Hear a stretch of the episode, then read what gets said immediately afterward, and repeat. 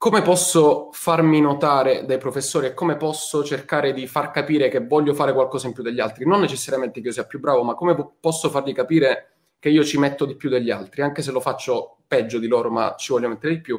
A quel punto, eh, quando sono andato eh, lì a fare la prova, eravamo 50 in classe, ehm, mi sono messo in prima fila con la maglia Economist dorata così, davanti alla commissione. Proprio ho scelto io il posto, mi sono messo lì davanti a loro così. Ehm, e a un certo punto, infatti, con la speranza che loro notassero questa mia maglia e quindi gli venisse in mente, non so, qualcosa, eh, perché non è da tutti presentarsi a un, eh, a un, esame di dottorato con una maglia Economist, non esiste, ce l'avevo solo io. E quindi, essendo gli economisti tutti nerd, sapevo che mettendo una maglia del genere probabilmente avrei scaturito il loro interesse, perché stando sei ore davanti a una commissione, vuoi non vuoi, quelli guardano e parlano effettivamente ha funzionato perché un professore eh, si, era, si, era, incuriosito parecchio proprio mentre facevamo la prova mi ha detto ma scusi ma quella maglia dove l'ha presa? Io ho detto no guardi questa la faccio io. Ho detto una community eccetera eccetera. Ho detto ora eh, mi faccio finire il compito a fine esame e le spiego tutto. È andata così dopo sei ore ho consegnato il, um, il, mio, il mio esame la mia prova e a differenza degli altri che hanno consegnato e se ne sono andati, quel professore è venuto da me e mi ha chiesto: Ma quindi che fai? Da dove nasce? Perché economia del suicidio? Abbiamo parlato lì della legge di bilancio che si stava per fare. Effettivamente, detto, eh sì, effettivamente l'economia italiana è un'economia da suicidio. Quindi ci siamo avvicinati, anche se c'era poco a che fare con, con la prova, comunque con quello che sapevo esattamente di economia. Fatto sta che una volta uscite le graduatorie, avevo passato il concorso e questo professore mi ha scritto in privato chiedendomi di accettare la borsa, eccetera, eccetera. Io poi per altre ragioni ho preferito venire qui a Bari e accettare la borsa qui a Bari. Però per dire, anche lì ho cercato di dare un segnale a uno che sapevo di, su cui voler puntare perché in quel caso mi serviva appunto per, eh, per passare, non per passare l'esame, però comunque... Eh, per risaltare gli occhi Esatto, perché comunque eravamo 50, esatto, eravamo 50 tutti alla pari e a quel punto, cioè, è così nel mondo del lavoro, cioè tu vai a un colloquio, ci sono 50 almeno uguali a te che hanno le tue stesse caratteristiche e a quel punto devi, devi far vedere che sei... Esatto, io in quel caso sapevo di dover stare sei ore davanti a loro per una prova scritta e ho detto vabbè, la cosa migliore che posso fare è mettermi una maglia economist. Però se fossi andato a un colloquio avrei fatto probabilmente qualche altra cosa, però comunque eh, fatto sta che bisogna sempre cercare di fare queste piccole cose che secondo me, se sei anche un pizzico fortunato, possono che poi, che poi, non solo è valido nel mondo del lavoro, io per esempio ricordo l'università, primo anno, ero ovviamente una matricoletta super sbarbata che non vedeva l'ora di dimostrare quanto valeva, ero sempre primo, massimo secondo, secondo posto e ogni volta che non capivo una cosa rompevo il cazzo al professore e facevo la domanda, tanto che alcune, alcune persone giustamente hanno iniziato a prendermi sulle palle, a dire eh, ma tu fai domande perché ti vuoi far vedere? Sì ragazzi, è quella la chiave, non è, non è una questione di lecchinaggine, oppure è proprio il fatto di emergere dalla massa, è proprio il fatto di farsi ricordare uh, dai professori, non per cose, cioè nel senso se uno poi è lecchino si vede, il professore anche no, dice... Esatto. Cioè, cioè deve avere la base deve avere... Esatto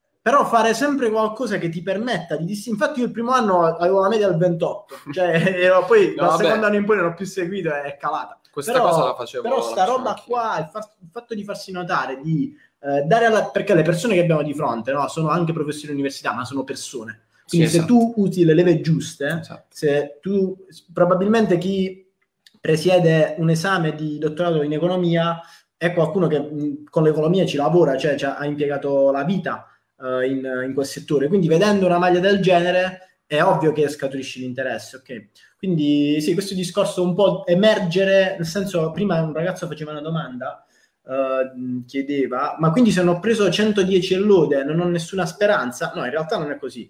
Se, se non, io ho preso per esempio 104, mi sono lavorato con 104, ma non è, non è un dramma. Uh, l'importante è sempre vale, cioè valere quei 110 lode, ma non solo all'università, valer, valerli anche fuori, perché se tu vali 110 lode all'università e poi fuori non arrivi a una valutazione di 80, cioè proprio nella vita, nel mm. risolvere i problemi della vita i più banali, vivere a casa da solo ti aiuta sicuramente. Però se poi fuori, se prendi 110 lode all'università e fuori non li vali, è ovvio no. che...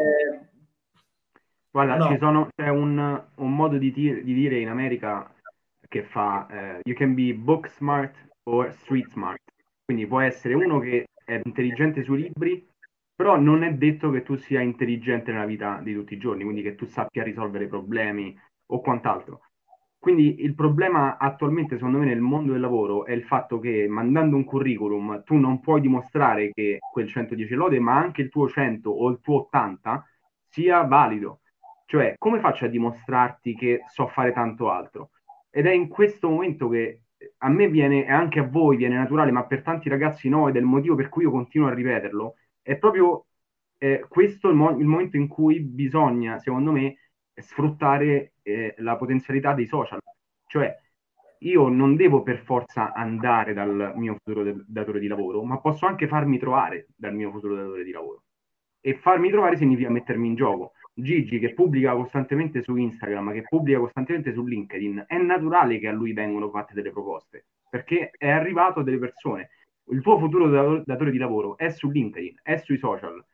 Raggiungilo. Questo è, il scopo, è stato il mio scopo eh, quando ho iniziato. Poi lasciamo perdere che io ho intrapreso una carriera più imprenditoriale, diciamo, quindi da freelance mi sono creato il mio lavoro e tutto, però eh, ho ricevuto anch'io, come Gigi lo diceva in qualche post fa su Instagram, se non erro, eh, ha ricevuto nell'arco di pochi anni, di, di, un anno, due anni, non so, ehm, correggimi se sbaglio, però una quindicina di offerte di lavoro e poi c'è tanta gente invece che eh, mi scrive anche in privato e mi dice io mando i curriculum ma non ottengo nulla. Quindi secondo me...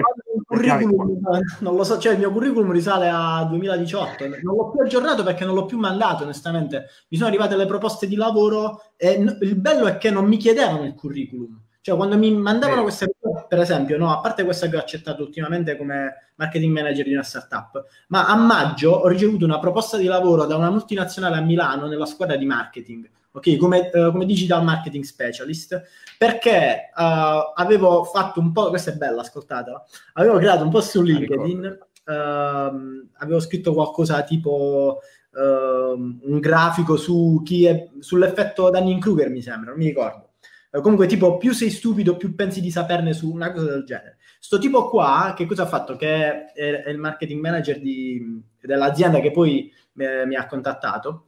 Uh, mi aveva copiato il post, mi ha copiato il post, ha tagliato il mio nome su LinkedIn, il bello era che era anche nella mia rete, il tipo, e io dopo due minuti che l'avevo pubblicato, praticamente entro su LinkedIn e trovo questo mio post spalmato là col nome tagliato e io nei commenti gli scrivo vabbè il nome lo potevi lasciare cioè che, te, che mi potevi citare mi potevi dire che cavolo cioè mi hai tagliato proprio il nome.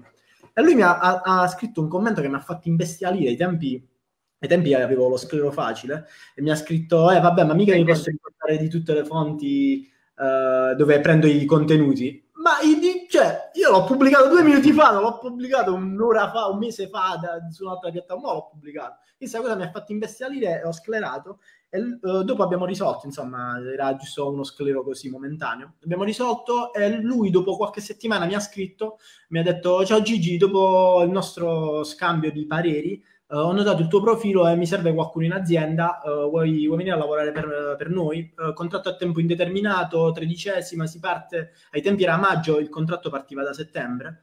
io all'inizio avevo accettato, ehm, avevo accettato solo, solo, a parola ovviamente, e poi però andando avanti lui si interfacciava con me per cercare di capire le mie modalità di lavoro, io ho capito che non andavamo d'accordo e dopo un po' gli ho detto no guarda preferisco continuare a studiare eh, quindi eh, vedete come mi è arrivata una di lavoro importante, quindi contratto a tempo indeterminato in una multinazionale così perché ho pubblicato un post su LinkedIn, il tipo me l'ha copiato. Eh, poi nascono le, le, le, situazioni, per esempio sotto un post di LinkedIn eh, che ho pubblicato qualche giorno fa, qualcuno mi ha scritto eh, ciao Luigi, sto cercando una persona che si occupa di questo eh, per e-commerce a Milano, conosci qualcuno?